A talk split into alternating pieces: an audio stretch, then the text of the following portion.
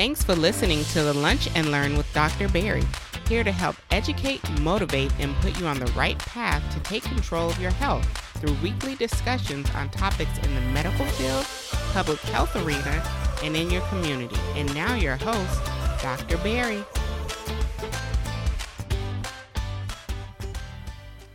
And welcome to another episode of the Lunch and Learn with Dr. Barry. I'm your host, Dr. Barry, PRA favorite, board certified internist founder of drbarrypr.com, as well as the CEO of PR Medical Consulting, helping you empower yourself with better health with the number one podcast for patient advocacy, affirmation, and education. This week we have Dr. Crystal Maxwell, who's a family medicine physician, uh, re- graduated from the University of Tennessee. Uh, family medicine residency program as well as uh, College of Medicine as well. And this week we bring her on to discuss her contribution to the anthology The Chronicles of Women in White Coats, Volume 2, and uh, she's actually the first in a series of interviews we're going to be doing based off uh, the newest anthology of the Chronicles of Women in White Coats. And I've, I've, had the pleasure to interview a few members in the past. If you guys may remember Dr. Amber as well as Dr. Kimberly on past episodes, I will put their uh, links in the show notes. I've got the opportunity uh, to reach out to talk to a few more new physician authors, which you know I love speaking uh, to physicians who are doing stuff that uh, you know aren't that is outside of the typical norm. So uh, Dr. Crystal Maxwell gives an amazing interview and talks about a lot of her motivation uh, to help teach and educate her community and why she's such an amazing leader. Right? Again, um, her and her CV really speaks for itself when I say that she's an amazing leader, amazing uh, thought provoker, and she's someone that you're definitely going to want to hear from. So, uh, like always, remember, uh, take notes, uh, share the podcast with 10 of your friends, subscribe to the podcast, and have a blessed day. This podcast is sponsored by the Lunch and Learn Community Merchandise Store, living out the motto Empower Yourself for Better Health. At the store, you can get your favorite t shirts, coffee mugs, even wristbands, and more. For a limited time, you can get 10% off your next purchase using the coupon code EMPOWER10. That's EMPOWER10, E M P O W E R 10. Just go to shop.drbarrypr.com to pick up your purchase and get 10% off today.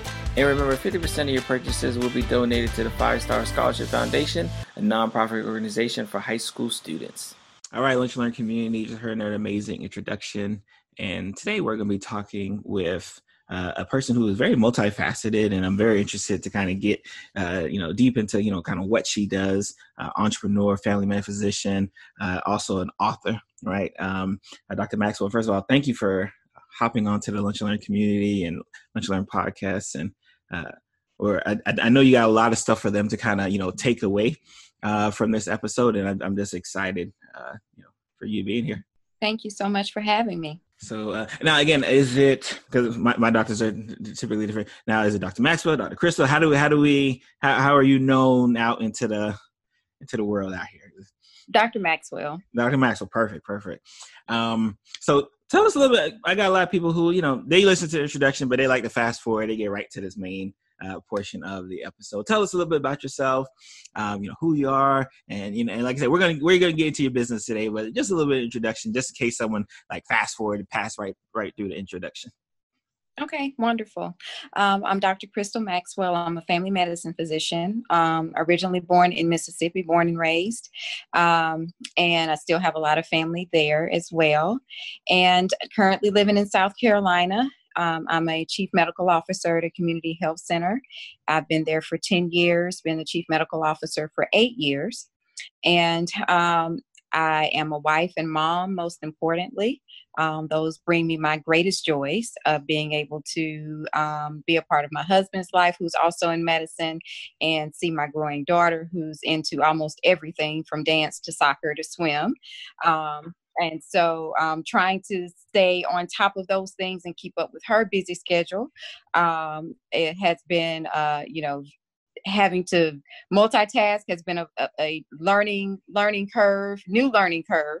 Um, you get a lot of multitasking in medical school but it becomes much different when you become a wife and a mom. So um, those are my greatest joys, along with working um, with community organizations with my sorority um, and serving as, as healthcare director at my church. All right. So, uh, first of all, uh, what, what sorority? What sorority are you part of? Alpha Kappa Alpha Sorority Ooh, Incorporated. Love, love, love to see it. Love to see it. um, so I always get when I was every time I get my doctors on uh, the show, I like to because a lot of my audience are you know either patients or you know kind of kind of getting into the healthcare field themselves or just trying to be more health conscious. Uh, and I always tell them that you know not everyone's story uh, is the same as far as how they got here, right? Typically, you know, they typically see the end result, right? Like they see Dr. Maxwell, all these amazing things, right? But they don't necessarily see what it took to get to the point before Dr. Maxwell became Dr. Maxwell.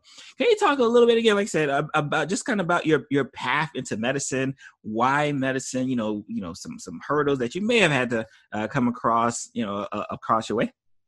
Absolutely.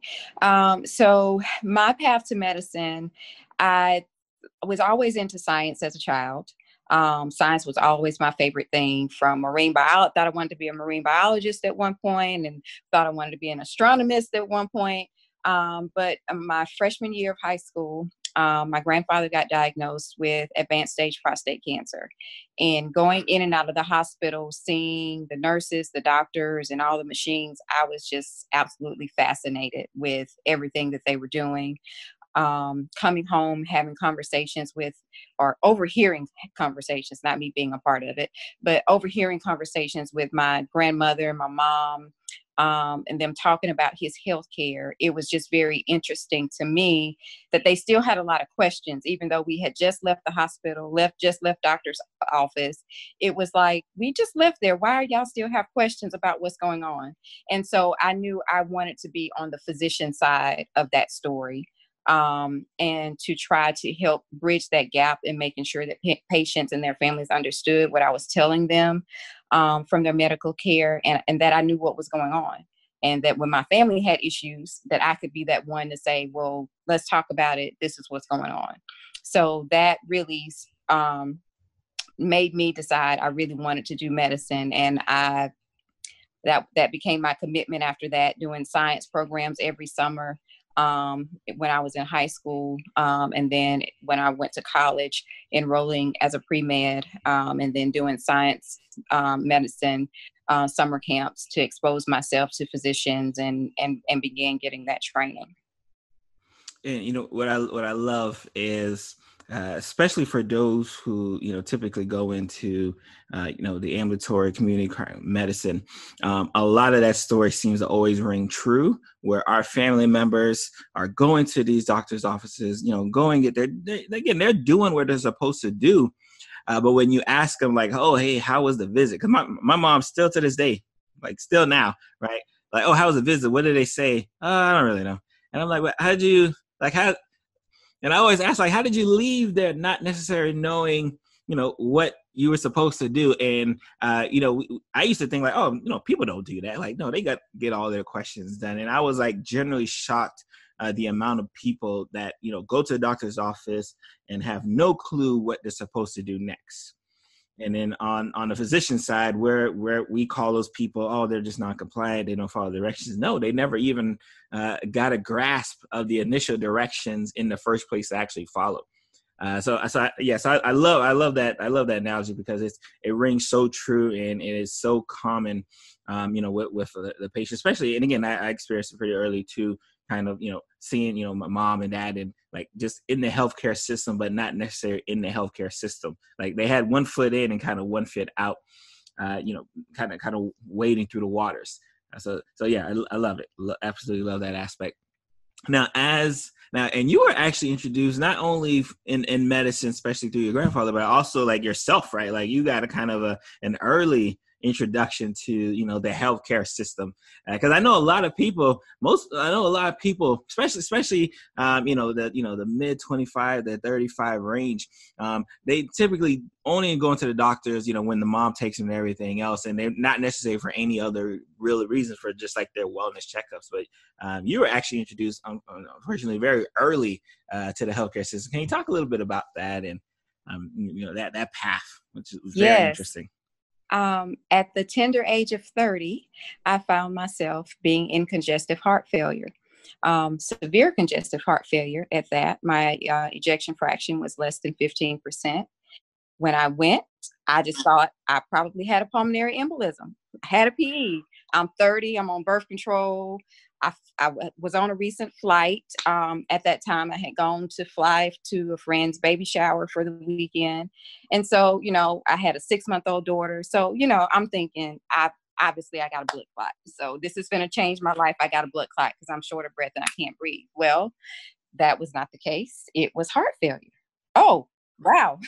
wow. Not and, something and, and, and lunch and lunch and learn community. Um, I, I, want to I want to kind of give you an idea. Uh, when she says her ejection fraction was 15 percent, um, you know, the, the risk of sudden death, the risk of, you know, abnormal rhythm that could, you know, really take us at it, like is extremely high. That's when we start talking about defibrillator. So like, I don't want us to like breeze through that 15% because that is a lot. I mean, that, that, that is very severe. Exactly. So, you know, normal ejection fraction is above 50%. Um, and so you're talking about being down to 15%. And so I um, had to wear an external defibrillator um, after I got out of the hospital. Um, of course, I was on every heart medicine that there was. Um, and um, I did not necessarily have a bad diet. I was not overweight. I was not obese um, at the time either. I was thin. I was exercising. Um, so I wasn't necessarily even that typical case. Um, but I still had to tweak some things, of course, um, with being a lot more serious with reading labels and how much salt is in food, um, making sure that I wore the life vest. And I will tell you, um, for any patient that has to wear one, it is not fun.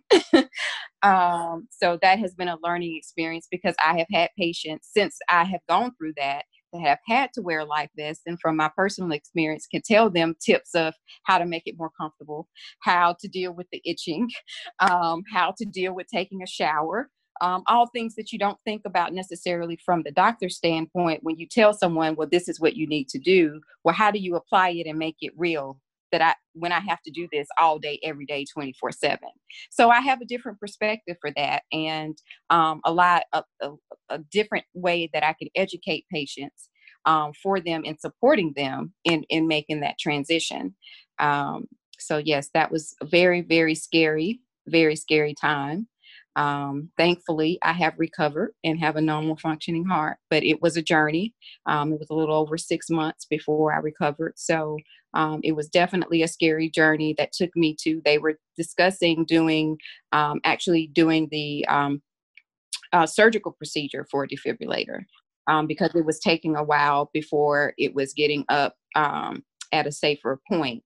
Um, but uh, my cardiologist just had me modify my activities for a while. And as we began to see uh, my heart pumping better, um, we uh, he said we can continue to watch, and it did recover. And so I didn't have to have that surgical um, procedure. Uh, he knew that I, I, I, love to fly. I love to go on yes. vacation. And so, you know, he uh, talked to me about, you know, of course, that would change how going through the airport you know, having to have the defibrillator. That would change all of those kind of scenarios. So, um, thinking about the real life aspects of what the impact of what someone is prescribing or telling them to do um, really opened my eyes up from going through that of me trying to make sure I'm being more sensitive when I'm talking to a patient about those lifestyle things that they will have to change um, and what's different. Now, and can you can you talk talk to lunch and learn community a couple things? One, um, what is a life vest, right? And then two, like how like how did you like how do you take that news as as a patient, right? Because obviously a lot of times it's sometimes very difficult for us to separate uh, the physician in us and the patient in us. Like like when when when someone's telling you like your ejection fraction is 15%, like how does you the patient like say like what? And um and, and just talk to a little just to give a little brief to what a life vest is. So you know the Okay, so a life vest is an external defibrillator. So you have um, it's it's made up and strapped on like a vest, and it will defibrillate. It's uh, so it's the defibrillator that will basically shock your heart, and it's located on the outside of your body instead of having the surgical procedure where they put it on the inside. Um, and so you wear it as a vest so that if your heart goes out of rhythm or stops, it will shock you and you and this is something you had to wear like all the time. Like this is like a like mm-hmm. all day. Wow. all day. I take it off when I shower. I shower quickly. Um, when I did shower, I did let my husband know that I was about to shower so that if something, if I were in there too long, he would, you know, know to come and check on me. Okay. But all all day, yes, yes. So yes, being being on that patient side, um, uh, it was scary, and unfortunately, I did not have the best way that I was told um, that it happened. Um, when I was in the hospital, um, I the doctor side of me knew what medications the nurse was bringing to me.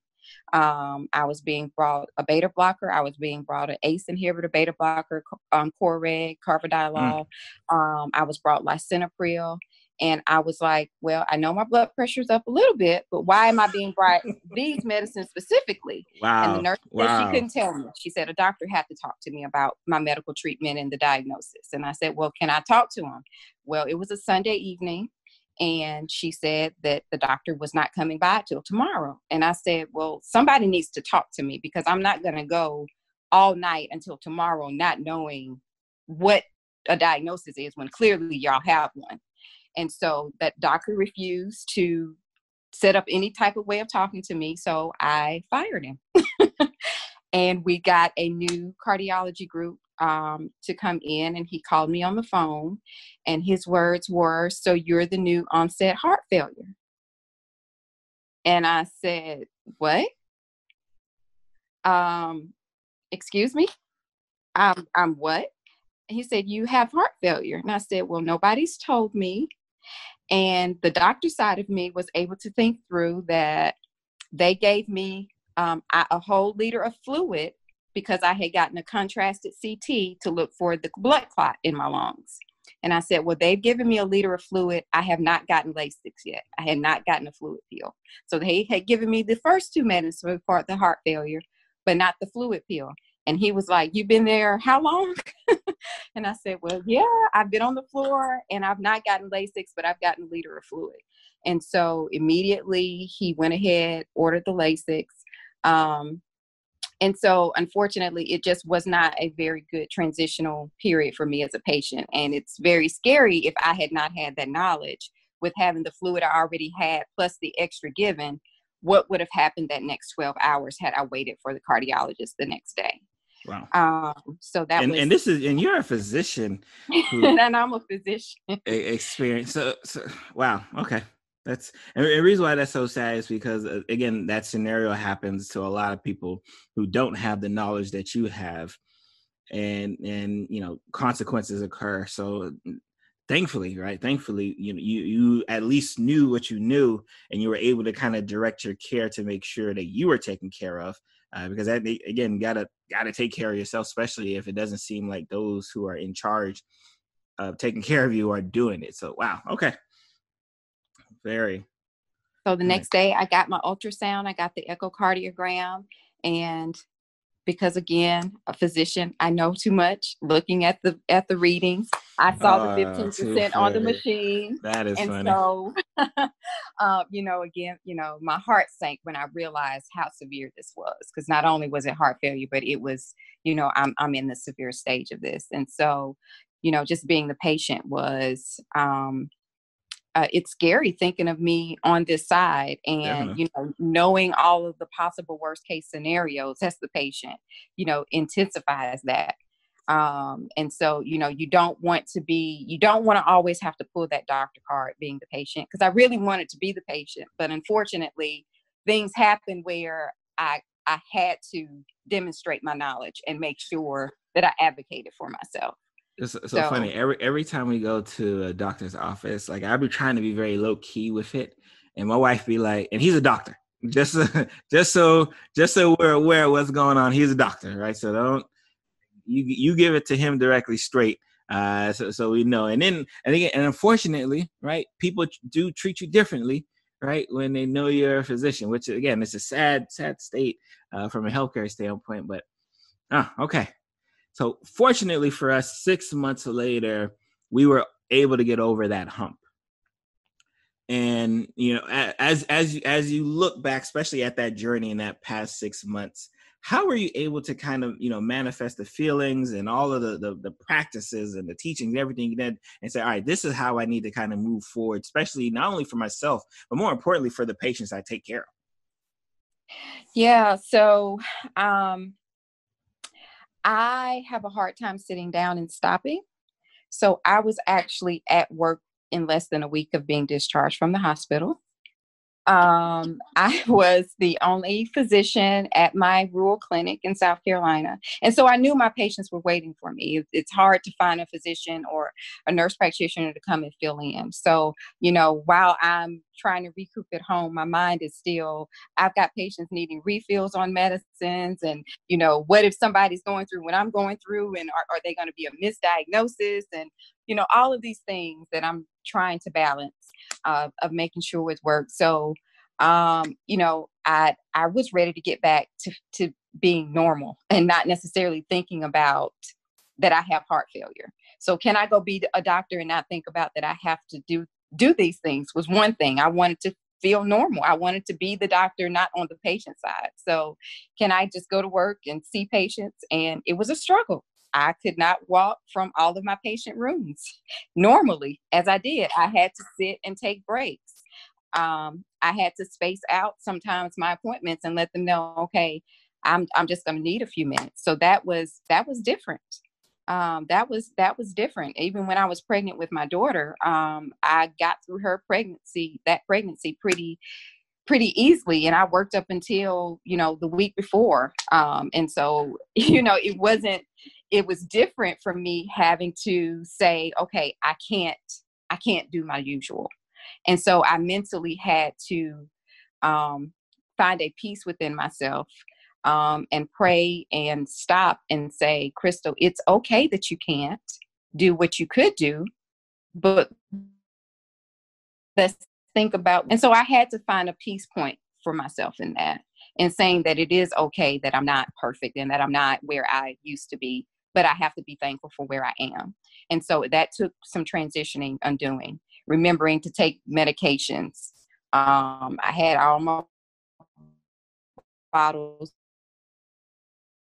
be remembered medicine and to make sure I was looking at my daily weights, which I, you know, I didn't really do that before. So making sure I woke up in enough time to take medicines, do my daily weights before work, plan out my meal for lunch so that it the salt content was was was safe.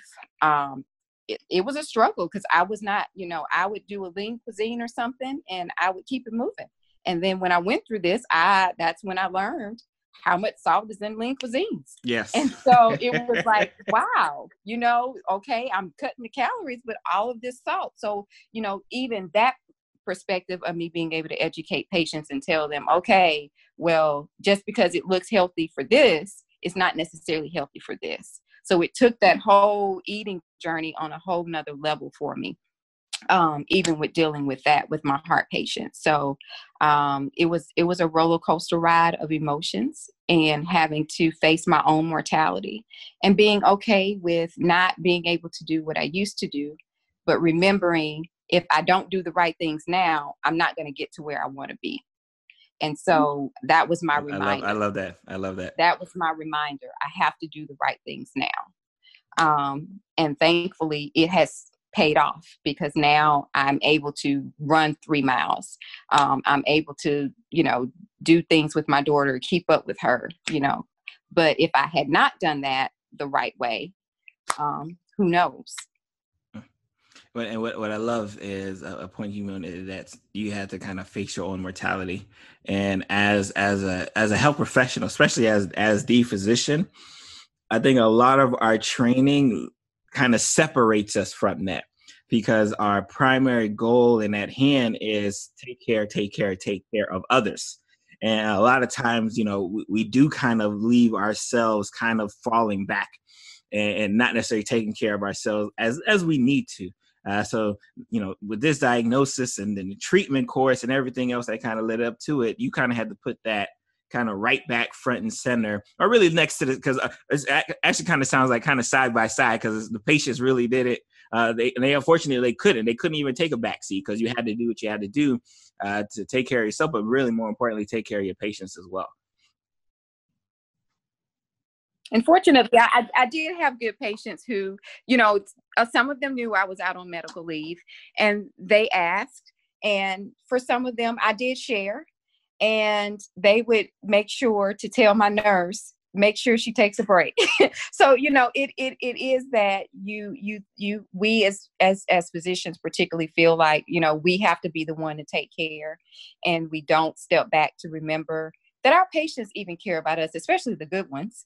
And we have to be willing to have that can't do and have this many patients on my schedule. I still care about you and um, these things going on and understand it because they realize they look at us and they're like yeah she is human. They are they are human too.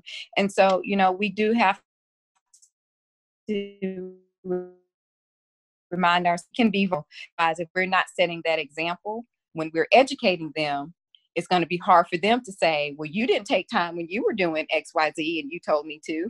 So, you know, that practice what you preach thing yes. um, has really helped me with my accountability with making sure that if I'm telling my patients this, that I'm also making sure that I'm practicing this. So, I love it. And obviously, especially with what's kind of going on, you've added the title of author, right, to a very extensive resume, and I was gonna, I, I definitely wanted to kind of touch on, you know, who Dr. Maxwell is as the leader, because you, I mean, your resume, your CV, it, it looks very good, right? And and and I, I this I always tell medical students all the time, right? It's like it's one thing to just kind of be a part of the organization, right? But like when you're thrust into leadership roles, which you you seem to like when you get in, into an organization, you're like, boom, I got to go up to the top. I got to so sense of directions. I definitely want to talk a little bit about that. Um, but like not as an author, right? Like what what what is that about? Like talk talk to us about that. So I have, I mean, even since I was young, um, I growing up in in the church, my parents always there was the Easter speech, there was the Bible study drill team. There was always something that I was doing, some kind of public speaking, um, some kind of education. Um, class president of my um, class um, every year of high school. So I was always thrust into leadership um, activities. Um, I always enjoyed writing. Um, I, a lot of my Easter speeches ended up being my own writings by the time I hit high school or middle school instead of the ones the Sunday school teacher gave me um, because I, I enjoyed writing.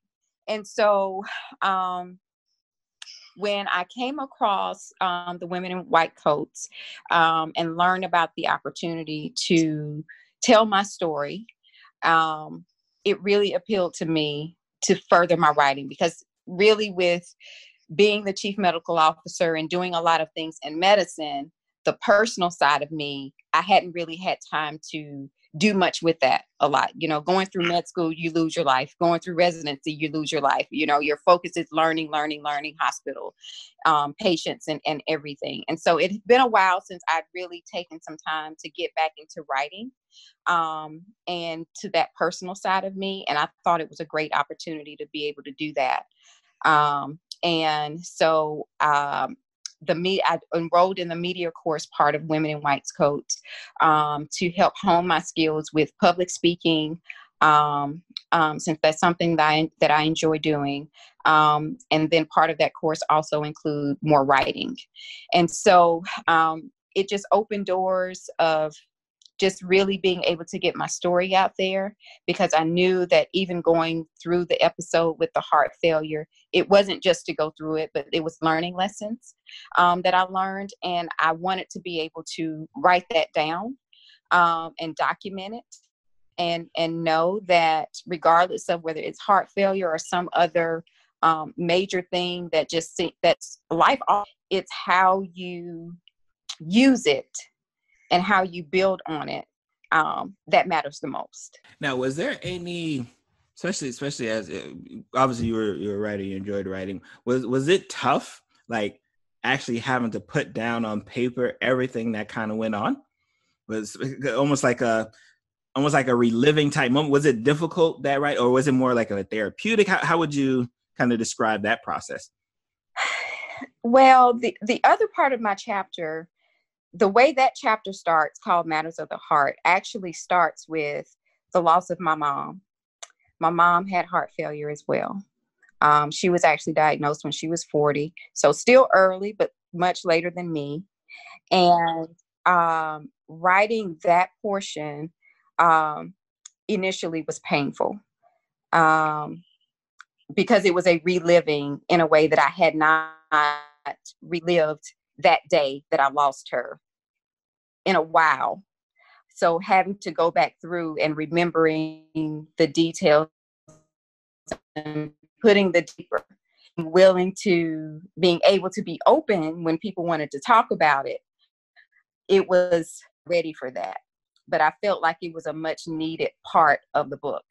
Um, with so with that part it, it was rather it was a rather painful thing because that was actually i was going to visit her for mother's day weekend um, i was pregnant with my daughter at the time my daughter's the first granddaughter um, and so this was really going to be a special time um, for my mom um, and me um, celebrating one another as as mothers.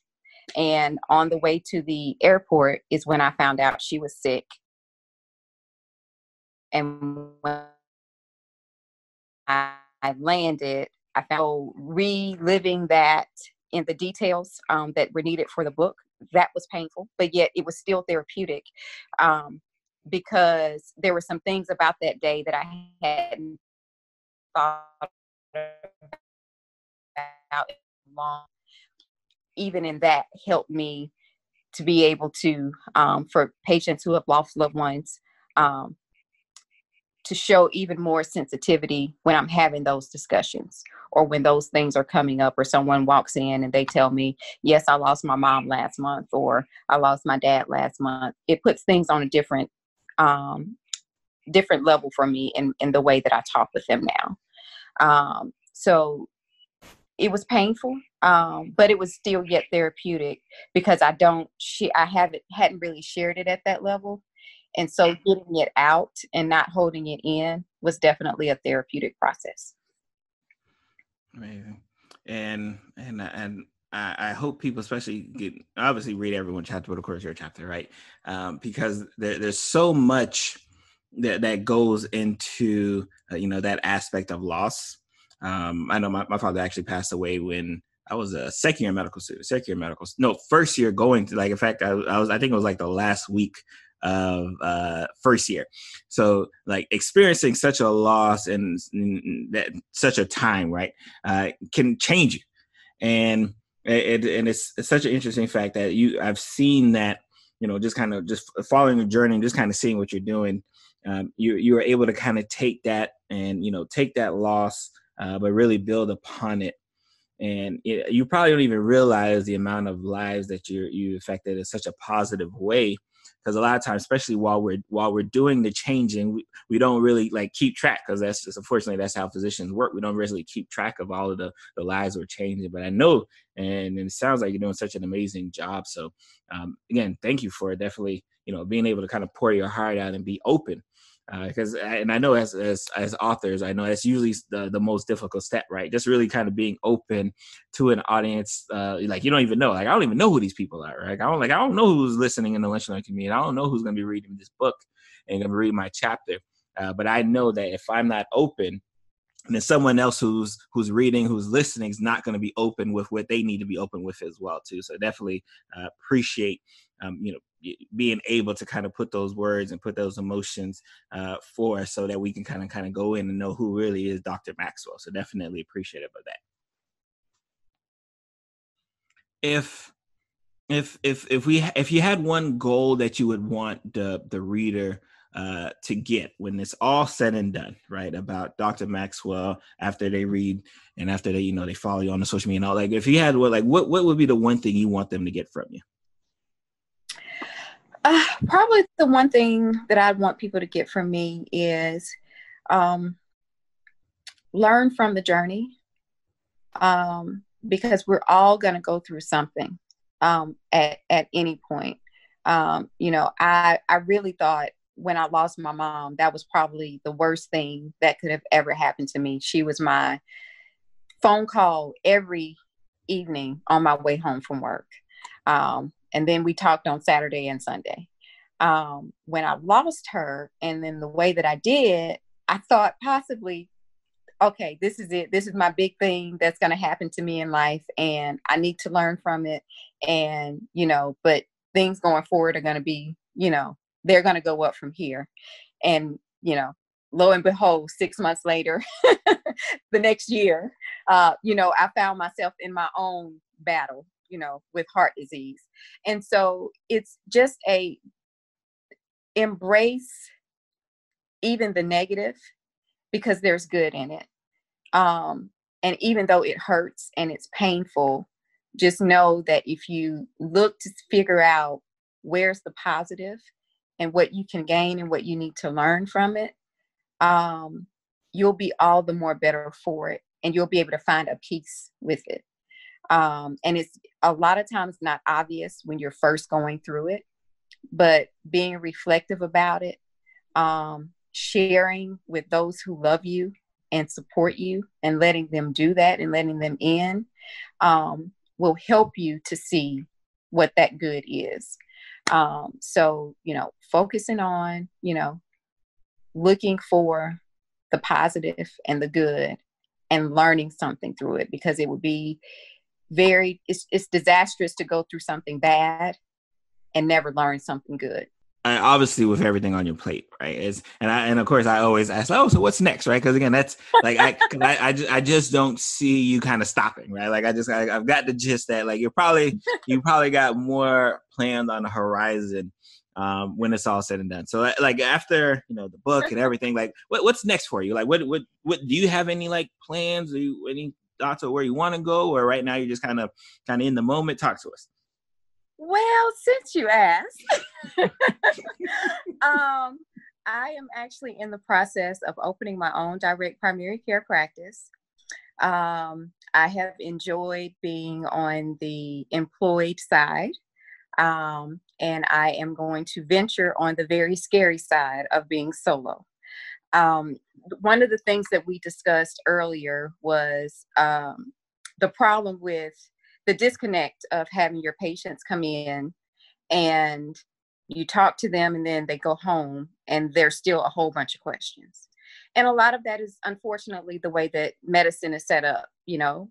I have 10 to 15 minutes with my patient and i have to get out because i've got the next patient waiting and i don't have enough time to go through all of that education information, all of those lifestyle things to make those things work that I'm telling them that they need to do to get their diabetes under control, that I'm telling them to do if they need to figure out how to make the life vest work and they're frustrated with having it on. I don't have the time for that a lot of times because of the way that it's set up. So I've made the decision that I am going to do direct primary care where I can offer 30 to 60 minute visits with my patient and provide them more quality time with me about what those things are that they can do to change their lifestyle and be able to maintain that lifestyle. So that's my next venture uh, because that is where I started when I was 14. That is where I saw myself as a physician. And I have made do with what I've had these last 10 years. But now I feel like I'm, I'm at a point that I really need to get back to the heart of medicine of where I wanted, where I saw myself as practicing. And so I decided I'm going to do my own practice so that I can bring that into fruition. Oh, I love it. And uh, those those who obviously lunch learning community knows I've always been a fan of the physician entrepreneur who wants to step out. And and and she, uh, Dr. Maxwell, is one hundred percent correct that you know, as a physician, we want to talk to you guys more, right? We want to give you all the time in the world, but the the the the reality does not allow that right? The reality doesn't allow us to have 30 minutes for every single patient because it just it just isn't is unless we take it into our own hands. And you know, I have a few of my friends as well too who are in the direct primary care who are going that direction because they realize that um, they're not going to be 100% fulfilled in what they're doing. Not to say they don't love what they're doing, but the confines of what they're doing it in just isn't successful for them, right? Mentally, uh, spiritually, like it just isn't. So they, so they're like, I got to break out. I got to do my own. Uh, so uh, we're definitely going to wish you all of the the best of luck.